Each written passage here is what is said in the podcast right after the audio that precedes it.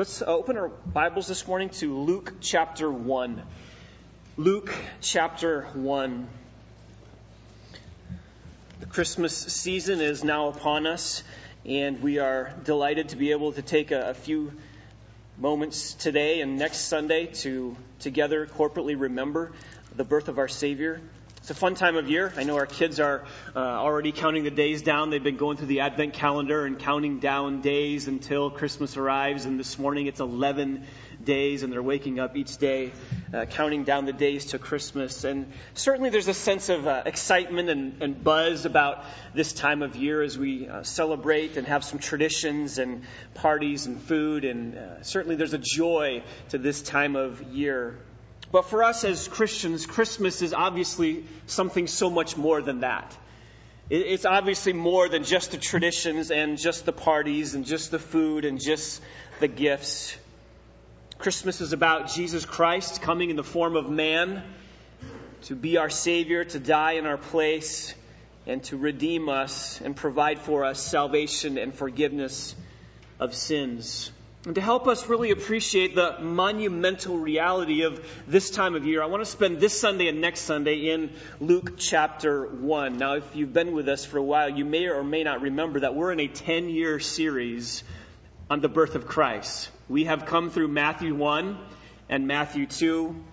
We've looked at John chapter 1. We've looked at some standalone passages in 2 Corinthians 8 and 1 Timothy 3.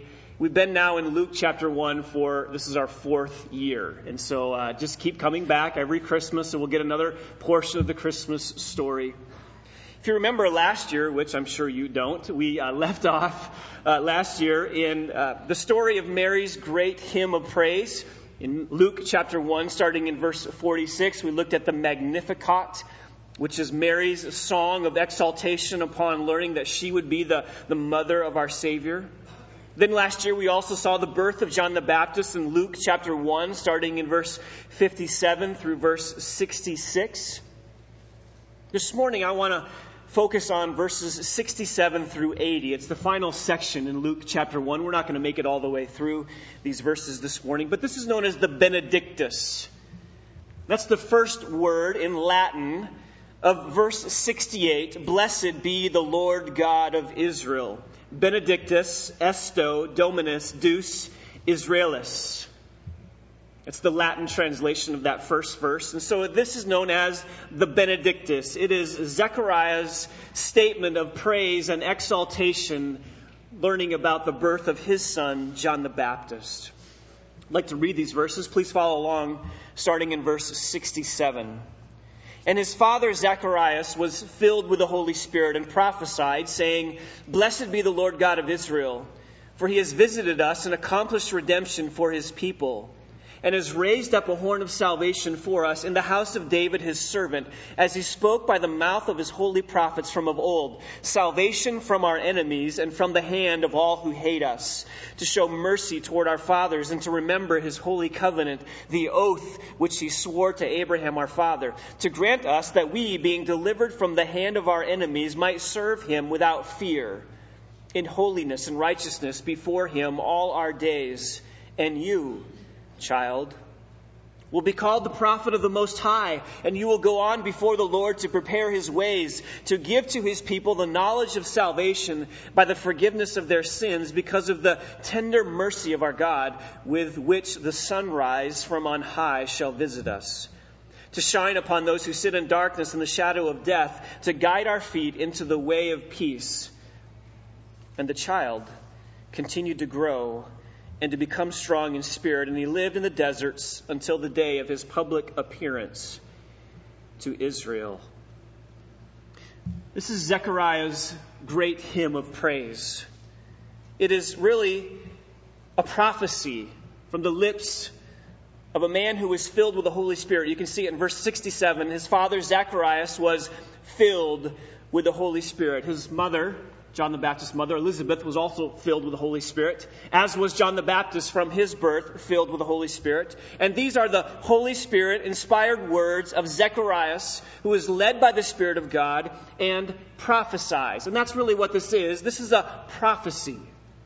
And it's a prophecy because it does two things. It forthtells and it foretells. If you want to know what a prophecy is, that's what a prophecy is. It, it both forthtells and it foretells. It forthtells in the sense that it makes a proclamation of God's truth, and it foretells in that it predicts something to take place in the future. And you can see both of those elements of prophecy here in the song of Zacharias. In verses 68 to 75, he forthtells of the greatness of God and praising God for providing salvation for his people. And then starting in verses 76 to 79, he foretells, he predicts the future about John the Baptist. So this is really a prophecy about the coming of John the Baptist and the coming of Jesus Christ. There's something very unique about this prophecy, about this hymn of praise, and it's this. It is that Zacharias understands the Old Testament implications of what was taking place at that moment. Zacharias gets it. Which makes sense to us because he was a priest. And as a priest, he would have spent most of his time studying the Old Testament. And you can see the fact as we read through this that he clearly understands what God prophesied in the Old Testament and how all the Old Testament covenants come together in the giving of John the Baptist and the giving of the Messiah. He took the Old Testament to heart. He understands it. He understands the implications of it. He understands that this is the coming of the forerunner of the Messiah and the Messiah itself, himself. This is the dawn of redemption. And Zacharias understands all that the Old Testament has been speaking about this. And this is the great high point of redemption. And I want you to understand from a Jewish perspective what was taking place at this moment in Zechariah's heart and his mind. I want you to understand the glories that Zechariah is about to experience. I want you to sense from his perspective what he's feeling, what he's knowing, what he's thinking about. I want to take you back, as it were, 2,000 years. I want you to step into Zechariah's shoes, and I want you to, to sense what a typical Jew would have understood and had hope for in that occasion. I want you to appreciate all that is contained in this prophecy about the coming of the forerunner of the Messiah and Christ himself. And in order to do that, here's the warning we have to go back to the Old Testament. And we have to dive into some prophecies and we have to dive into some covenants. So here's what I need from you this morning. You need to put your Old Testament caps on this morning, all right? You need to put your Old Testament thinking caps on. You need to be stretched a little bit in your understanding of prophecy and covenants. And here's what we're going to do. This morning, we are going to look at the implications of the Davidic covenant upon these events. And then next week, when you come back, and you all will come back, you are going to hear about the implications of the Abrahamic covenant and the new covenant because those three covenants are referred to in this passage of Scripture. If you look in verses 68 to 71, there's a reference to David. That's the Davidic covenant. If you look in verses 72 to 74, there's a reference to Abraham. That's the Abrahamic covenant. And if you look in verse 67, there's a reference to the knowledge of salvation and the forgiveness of sins. That's a reference to the new covenant. All right? So here's where we're going. We're going to walk through this morning the implications of the Davidic covenant upon the arrival of the forerunner of the Messiah and the Messiah himself.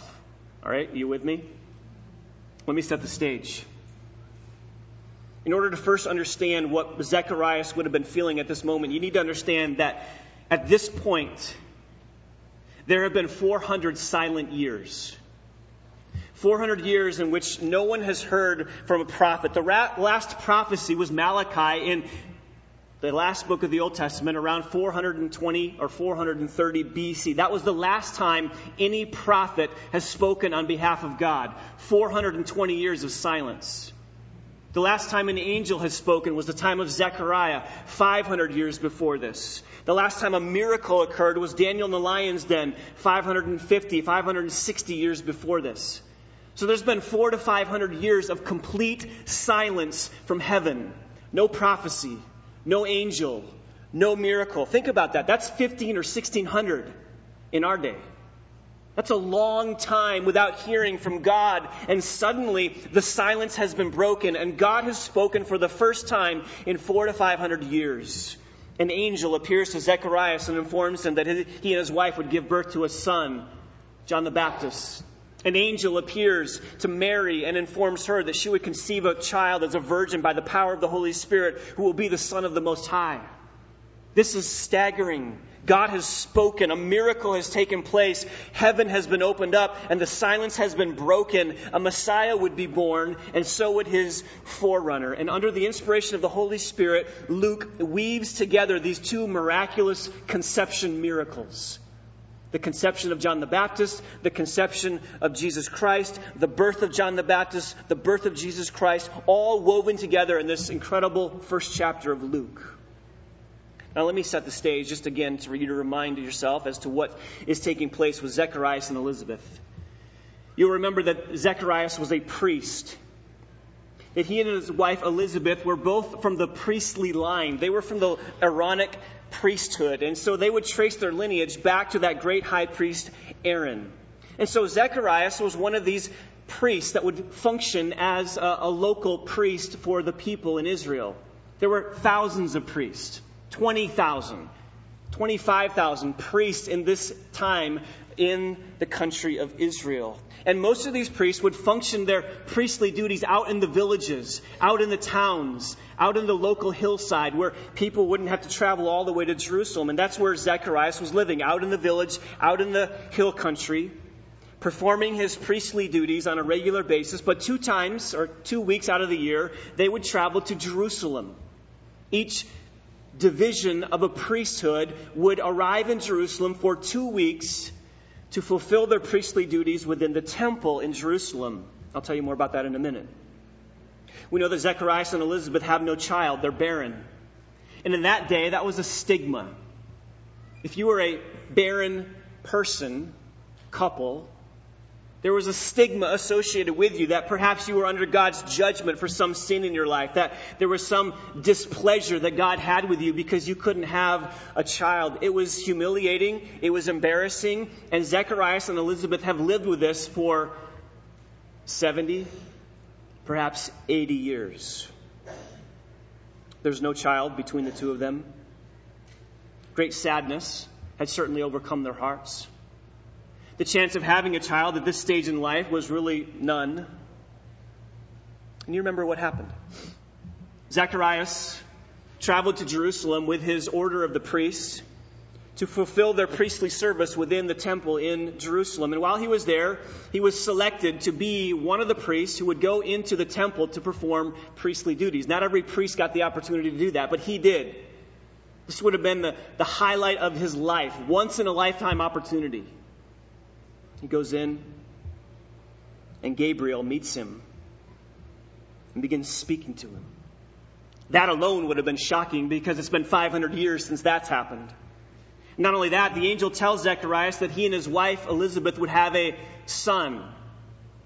That's even more shocking because they're almost 80.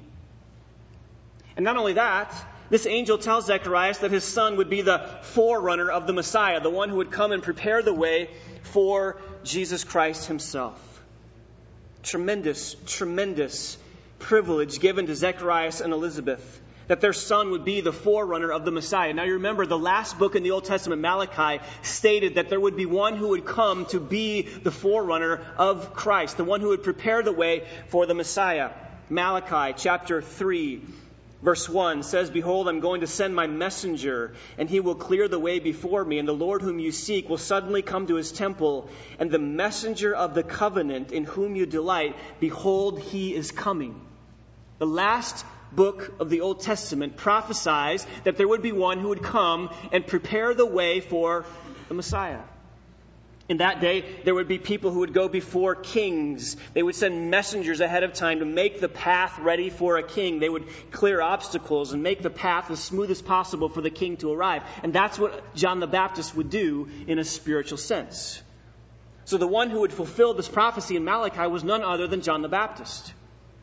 The last chapter of Malachi, verses 5 and 6, say this Behold, I'm going to send you Elijah the prophet before the coming of the great and terrible day of the Lord, and he will restore the hearts of their fathers to their children, and the hearts of the children to their fathers, so that I will not come and smite the land with a curse.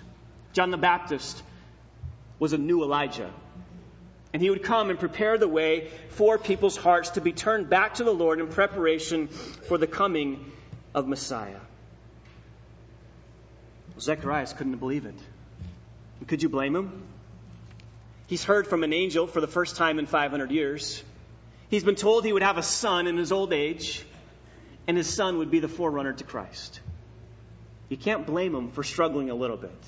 And so he asks a question to the angel, and he says, um, uh, uh, uh, uh, is this really going to happen? For a moment, he wavered in his belief. And so God says, Yeah, it's going to happen. In fact, I'm going to give you a sign. And the sign is you won't be able to speak for nine months. Fast forward nine months. The day for the birth of John the Baptist has come. Luke records it for us in Luke chapter 1, verses 57 and 58. It says, Now the time had come for Elizabeth to give birth, and she brought forth a son. And her neighbors and her relatives heard that the Lord had displayed his great mercy toward her, and they were rejoicing with her. And they asked her, What are you going to name him? Assuming that she's going to say John. And she says, Or his name would be Zacharias after his father. She says, No, his name will be John. And they come to Zacharias, who's still unable to speak at this moment, and they say, But what are you going to call him? You're going to call him Zacharias, right? And he writes on his tablet, No, his name is going to be called John. And I love what happens next. Verse 64.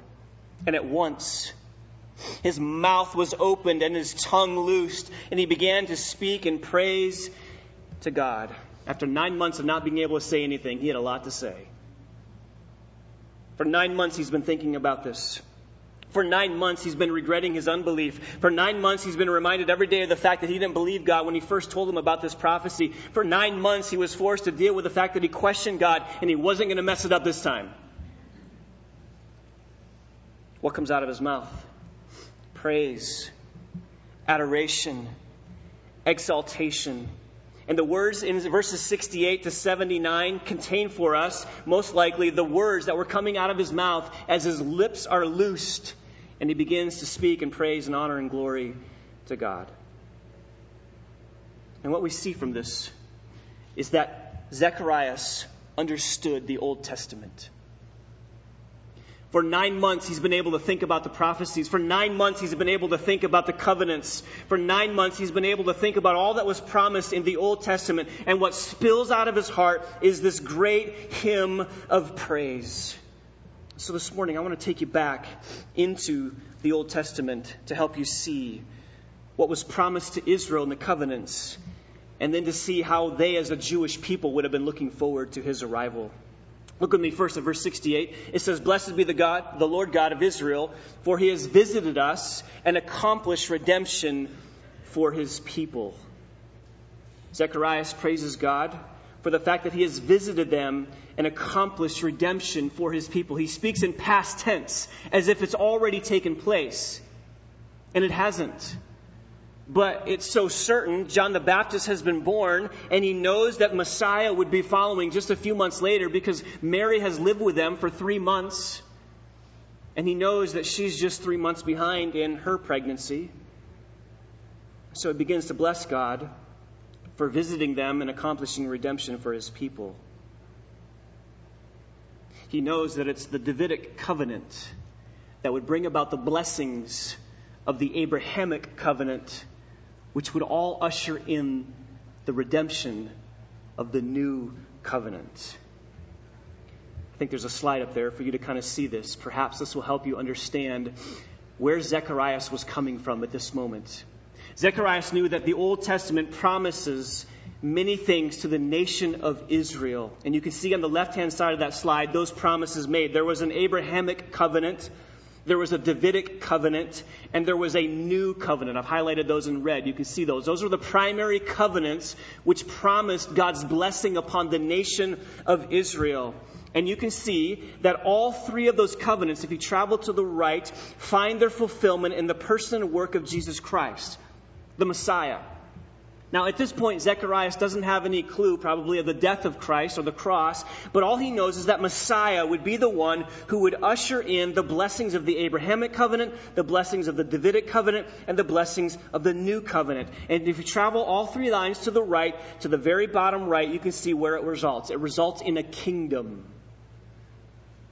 a kingdom ruled over by Jesus Christ as the rightful ruler and fulfillment of the Abrahamic, Davidic, and new covenant when those promises are fulfilled. So I hope that gives you a little better picture as to what Zechariah is feeling at this moment. He is feeling the weight of these covenants. He's feeling the weight of these promises. He's feeling the weight of these prophecies. And all three of those major covenants find their fulfillment in Christ and usher in a kingdom a dynasty, a reign.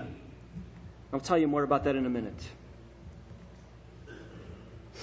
This song by Zechariah, though it is about his son, it is primarily about the Messiah. And so, as I said, I want to show you this morning the implications of the Davidic covenant upon what Zechariah is feeling at this moment. So I want to show you number one, praise for the fulfillment of the Davidic covenant. Then next week we'll look at the praise that comes from his heart for the fulfillment of the Abrahamic covenant, and then praise for the fulfillment of the new covenant. Now, I understand this is not your typical Christmas sermon. All right, I get that. But I want you to stay with it because I think if you get this, it will help you especially appreciate the spirit of Christmas because it has past implications for us and it will have future implications for us as well. So let's look at this. First, praise for fulfillment of the Davidic covenant. Look with me first in verse 69.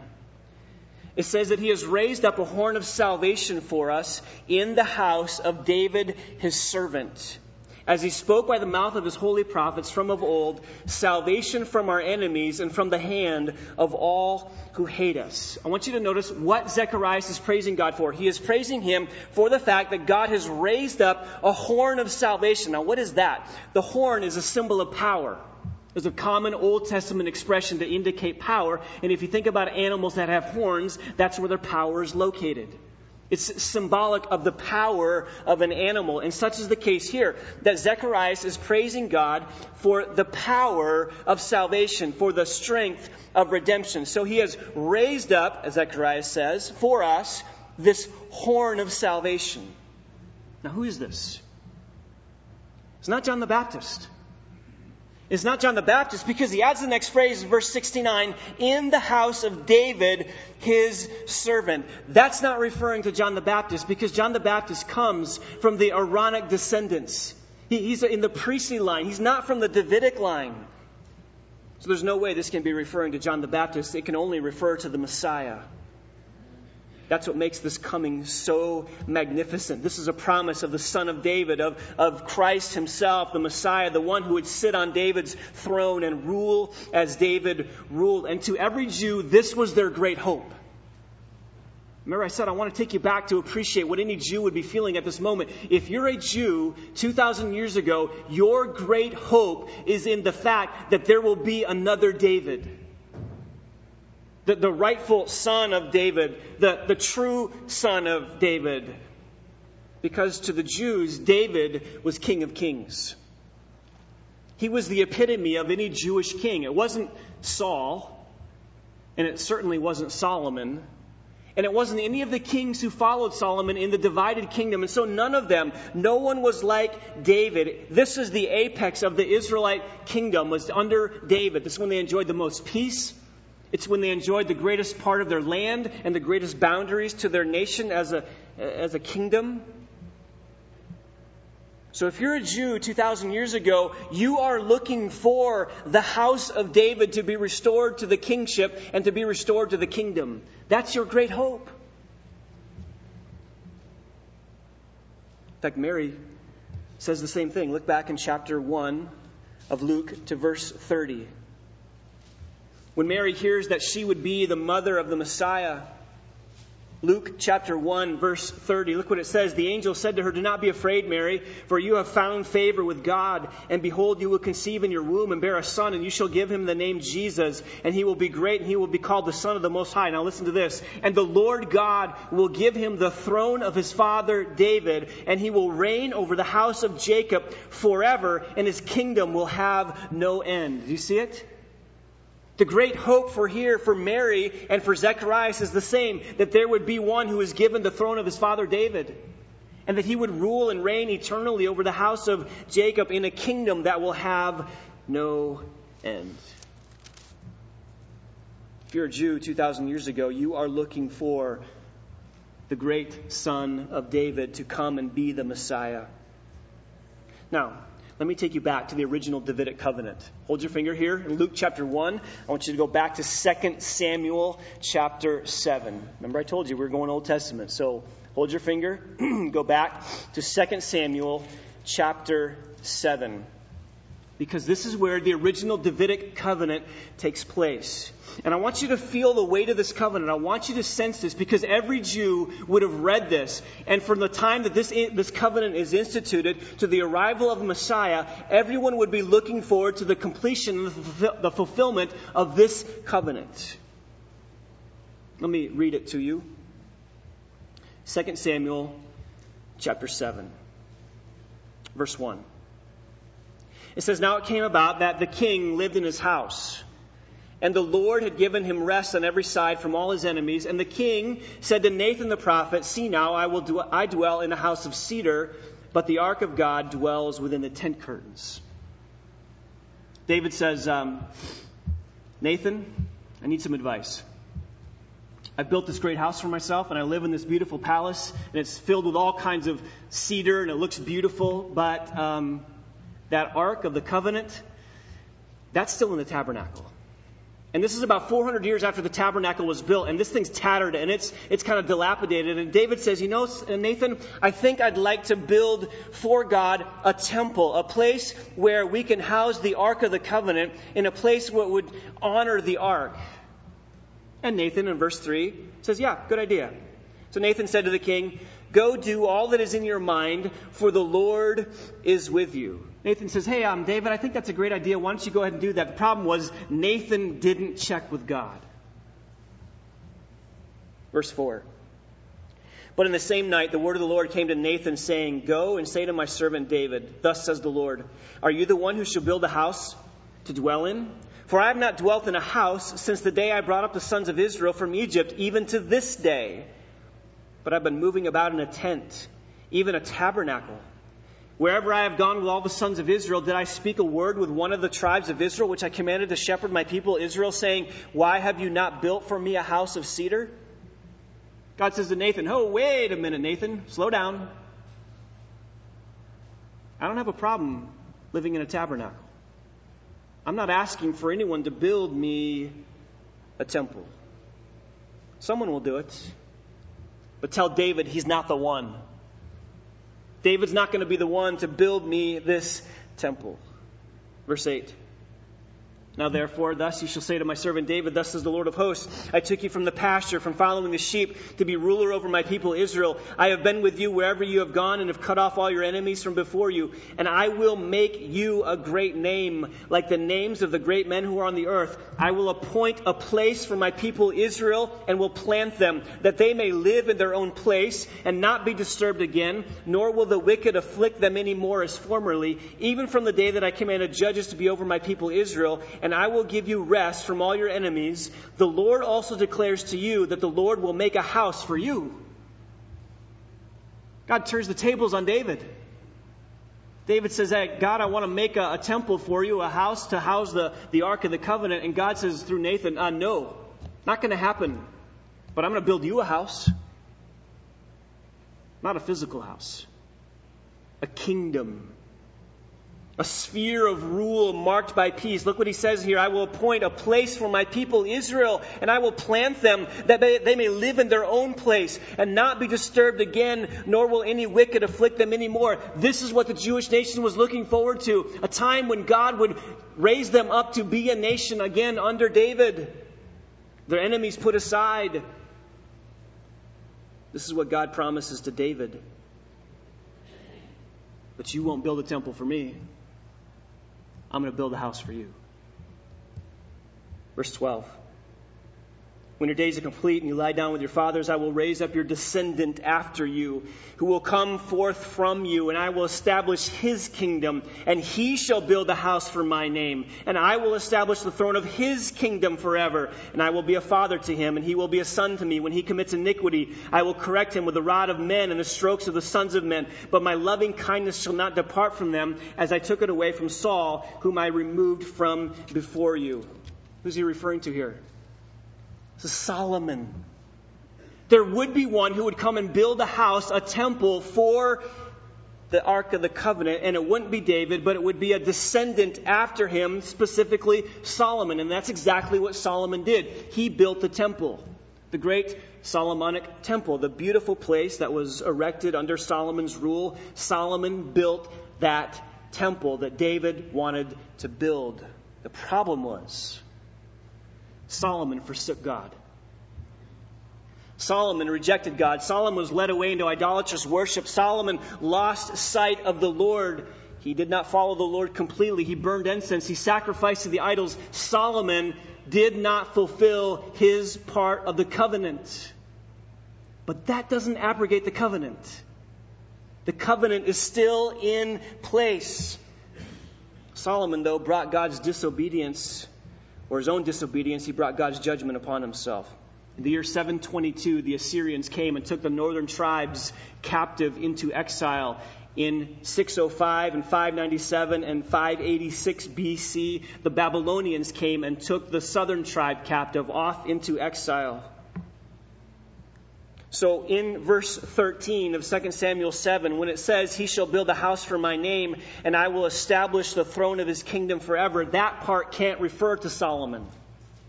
And it can't refer to all the descendants who would not follow the ways of the Lord. So you have to understand listen, there's a covenant that God makes with David. It's an unconditional covenant, a promise that he makes to David. It says, I'm going to build you a kingdom. The people under him, even if they disobeyed, would not abrogate that covenant because it's unconditional. And so when it refers to the fact that God will raise up his throne of his kingdom forever, it must mean someone other than Solomon or someone other than the Davidic line who did not obey God. There must be a further fulfillment of the Davidic covenant not fulfilled in Solomon or his descendants. Do you understand that? That's the Messiah. That's Christ. He would be the one who would establish this throne of David's kingdom forever. In fact, you can see it in verse 16. Now, if you're an underliner, highlighter, star, this is one of those verses. You need to do that, okay? So do that now. Get your highlighter out because this is the Davidic covenant. Verse 16. And your house and your kingdom shall endure before me forever, and your throne shall be established forever. When would that take place? It Doesn't take place under Solomon. Doesn't play, take place under the, the kings of the divided nation of Israel after Solomon. It certainly doesn't take place during the exile. It doesn't take place when they come back from exile under Zerubbabel and Ezra and Nehemiah and they build another temple. It certainly doesn't take place then. And it certainly doesn't take place in those 400 silent years between the Old Testament and the New Testament. That kingdom is not established forever in those years, but that doesn't mean it's not going to be fulfilled. It will be fulfilled. And you fast forward to the time of Zechariah, they're still looking for someone who will fulfill the Davidic covenants. Who is that? It's the Messiah. It's Christ. He would be the one who would establish an eternal kingdom. He would be the one who would take the throne of the father David. He would be the one who would reign forever and ever in a kingdom which is peaceful and righteous and it's safe and it's protected in a place where they're protected from their enemies in a land which the great king will rule over the entire world. That was the great Jewish hope. And from the time of David onward, every Jew was looking forward to it. knowing that Solomon didn't fulfill it and none of his line fulfilled it either. They were all looking for the one who would finally come and establish the Davidic throne in fulfillment of the Davidic covenant in 2 Samuel 7. And there's hundreds of passages after 2 Samuel 7 that talk about this coming kingdom. Let me give you a sample. I'm not going to give you all 100 and however many there are. Isaiah 9, verses 6 and 7. We just read it this morning. Favorite Christmas passage. For a child will be born to us, a son will be given to us, and the what? The government. That's a kingdom. That's a reign. That's a rulership. That's a throne. And the government will rest on his shoulders, and his name will be called Wonderful Counselor, Mighty God, Eternal Father, Prince of Peace. Prince of Peace, the one who would come and establish peace in the nation of Israel and around the world. There will be no end to the increase of his government or of peace on the throne of David and over his kingdom to establish it, to uphold it with justice and righteousness from then on and forevermore. Do you understand that now in light of the Davidic covenant? That's not just a nice verse to read at Christmas time. That is a fulfillment of the Davidic covenant when God promised that there would be one who comes after David who will establish the throne and the kingdom forever. And Isaiah looks ahead to that same time and said there will be one who sits on the throne of David and exercises authority over his kingdom and rules with justice, with justice and righteousness. How about a couple chapters later, Isaiah 11, verses 1 to 5. A shoot will spring from the stem of Jesse. Who's that? It's David. And a branch from his roots will bear fruit, and the Spirit of the Lord will rest on him, the Spirit of wisdom. And he will not judge by what his eyes see, nor make a decision by what his ears hear, but with righteousness he will judge the poor and decide with fairness for the afflicted of the earth. That speaks of the rightful reign of one who would bring into the kingdom righteousness and justice. How about Ezekiel 34, verses 23 to 29? Then I will set over them one shepherd, my servant David, and he will feed them, and he will be their shepherd and I will be their God, and my servant David will be prince among them. I will make a covenant of peace with them and eliminate harmful beasts from the land so that they may live securely in the wilderness and sleep in the woods, and I will make them and the places around my hill a blessing. They will no longer be prey to the nations, but they will live securely, and no one will make them afraid, and they will not endure insults of the nations anymore.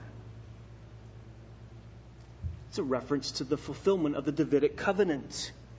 How about Ezekiel 37, verses 24 and 25? My servant David will be king over them, and they will all have one shepherd, and they will walk in my ordinances and keep my statutes and observe them, and they will live on the land that I gave to Jacob my servant, in which your fathers lived, and they will live on it they and their sons and their sons' sons forever, and David my servant will be their prince forever.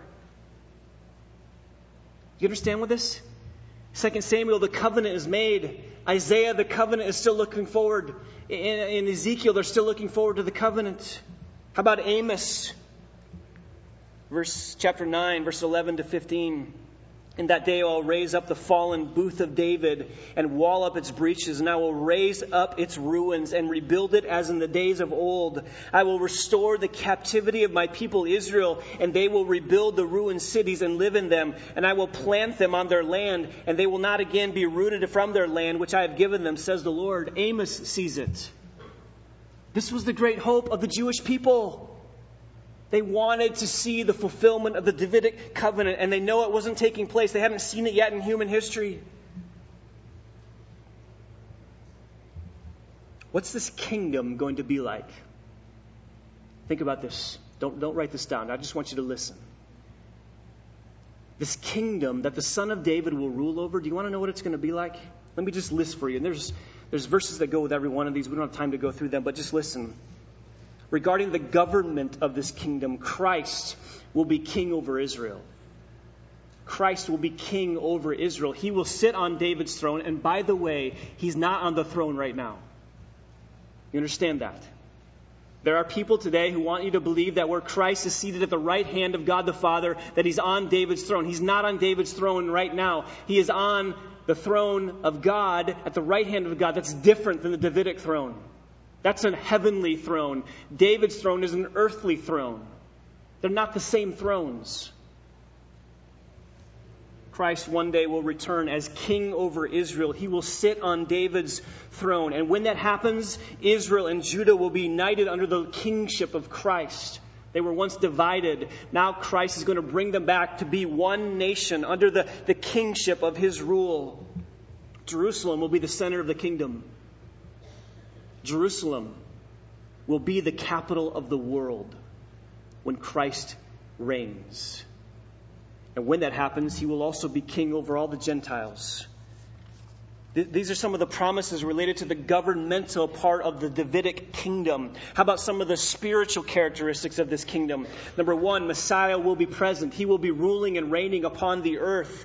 He will, his reign will be characterized by righteousness and perfect peace. There will be no more wars.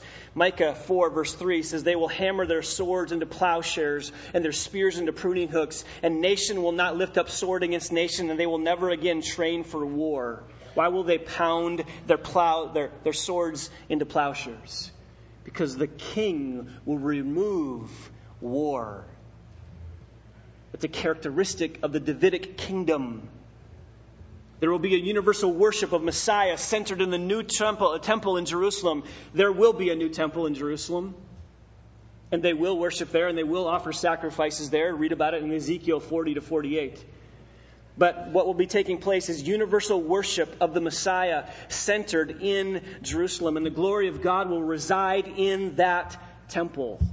That's part of the Davidic kingdom. How about some physical characteristics? When the king rules and reigns upon the earth, the curse will be reversed so that people will be healthy. All your diet plans will go out the door.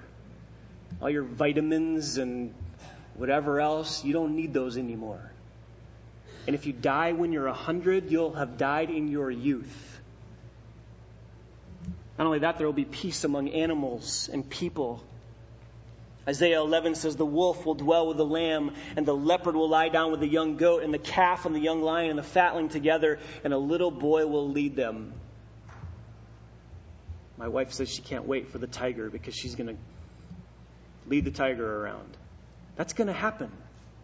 Because in the Davidic kingdom, animals will return to their pre fall nature and they will eat plants, not meat. It's a promise. Isaiah chapter 11.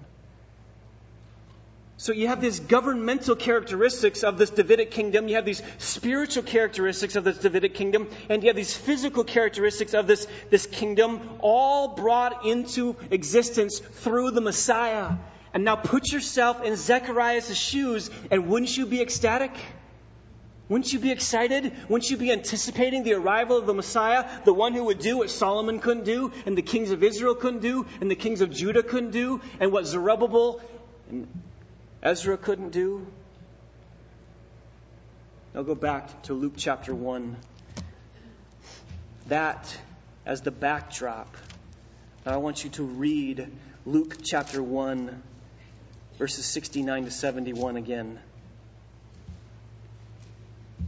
Verse 69 of Luke 1 And he raised up for us a horn of salvation in the house of David his servant, as he spoke by the mouth of his holy prophets from of old, salvation from our enemies and from the hand of all who hate us, to show mercy toward our fathers. You, you get the mindset now of Zechariah? There's coming a king who will fulfill the Davidic covenant, who will then remove from us our enemies and the hand of all who hate us, and he will show us mercy. Zacharias gets it. He gets it. He understands what was prophesied in the Old Testament. He understood what was at stake in the Davidic covenant, and he is excited. He is, he is seeing this as the greatest moment of redemptive history, the apex of, of everything, the highlight of everything the Old Testament has anticipated. And you can sense his hope, you can sense his expectation, you can sense his anticipation, because it's all coming to fruition now in the Son of David, the true Son of David.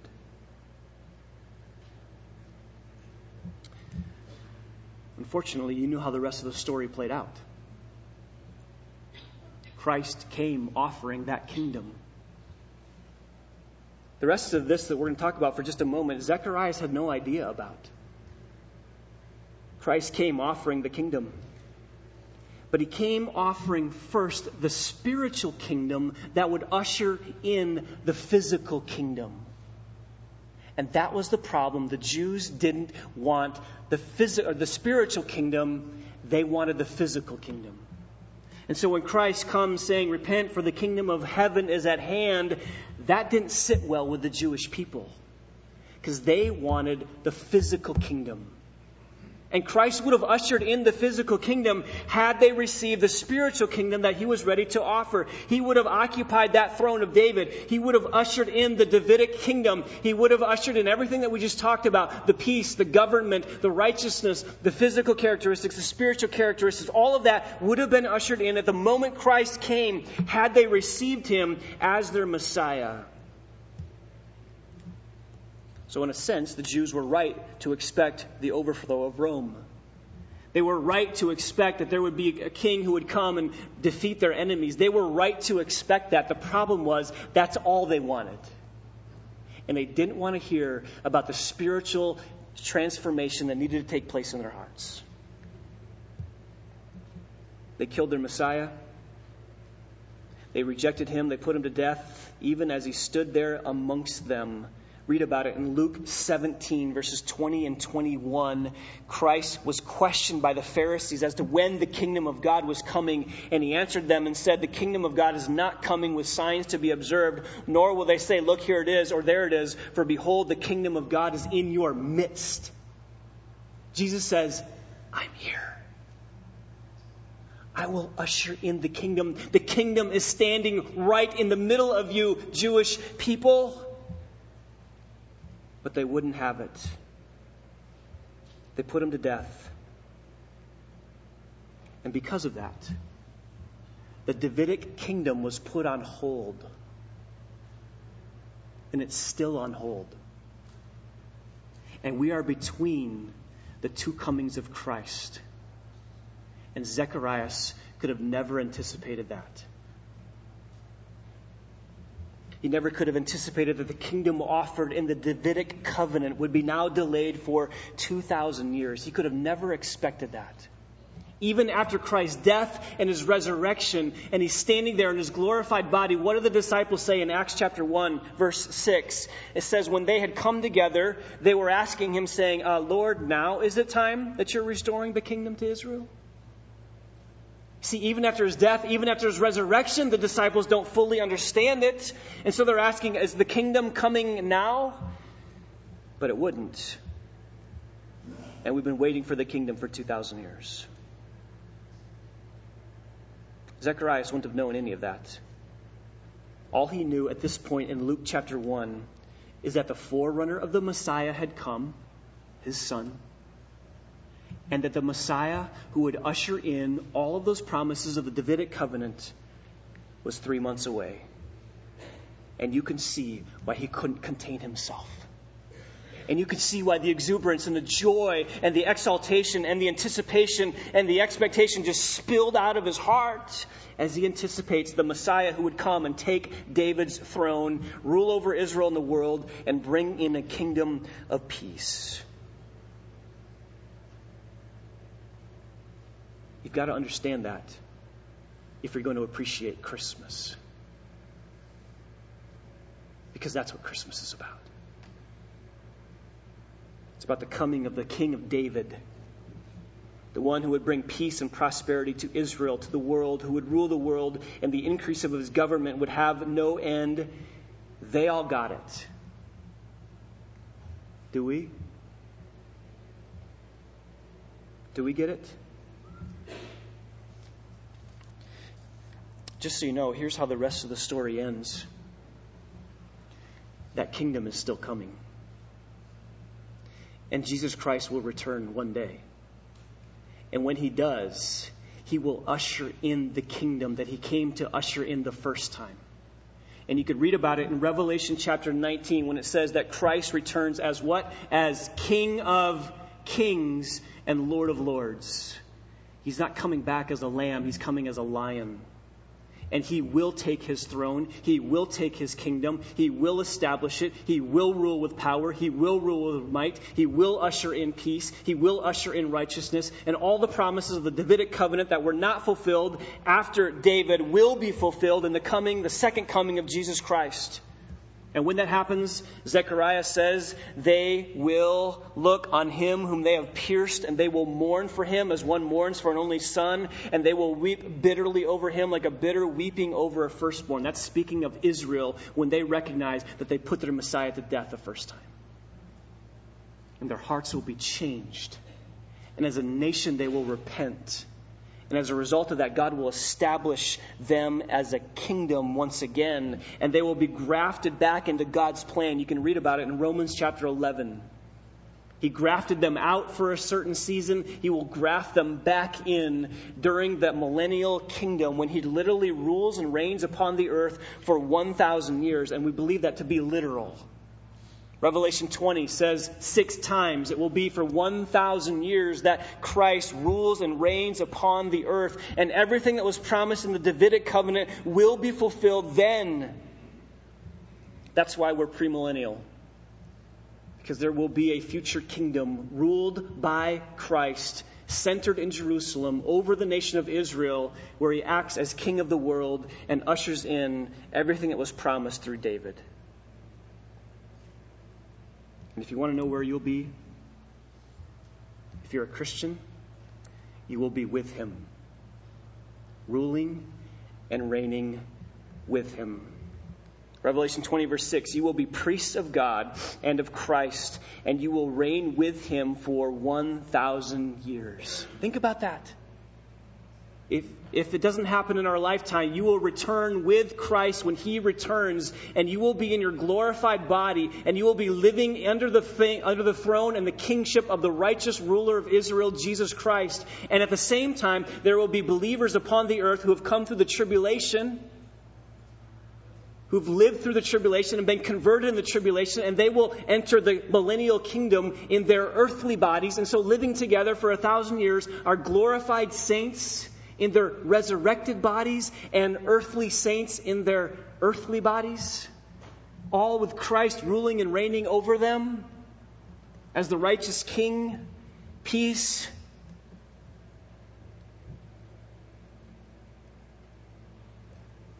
That's what Christmas is about.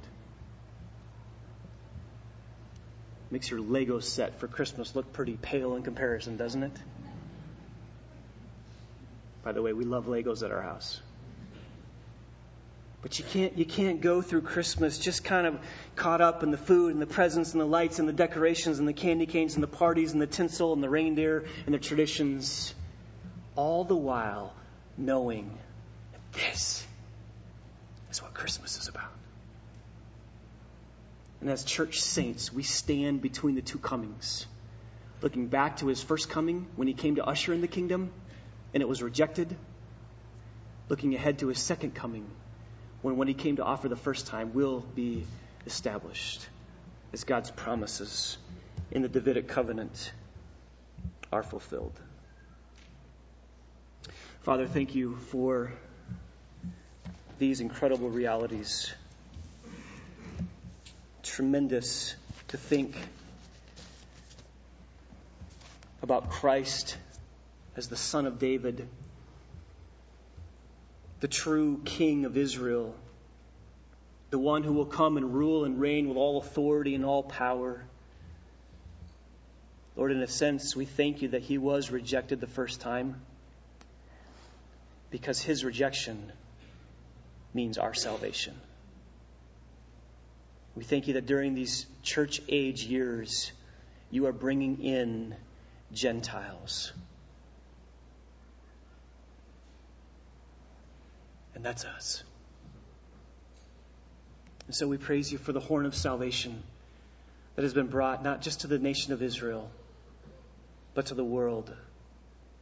Their rejection means our salvation. And we thank you for that. In Christ's name, amen.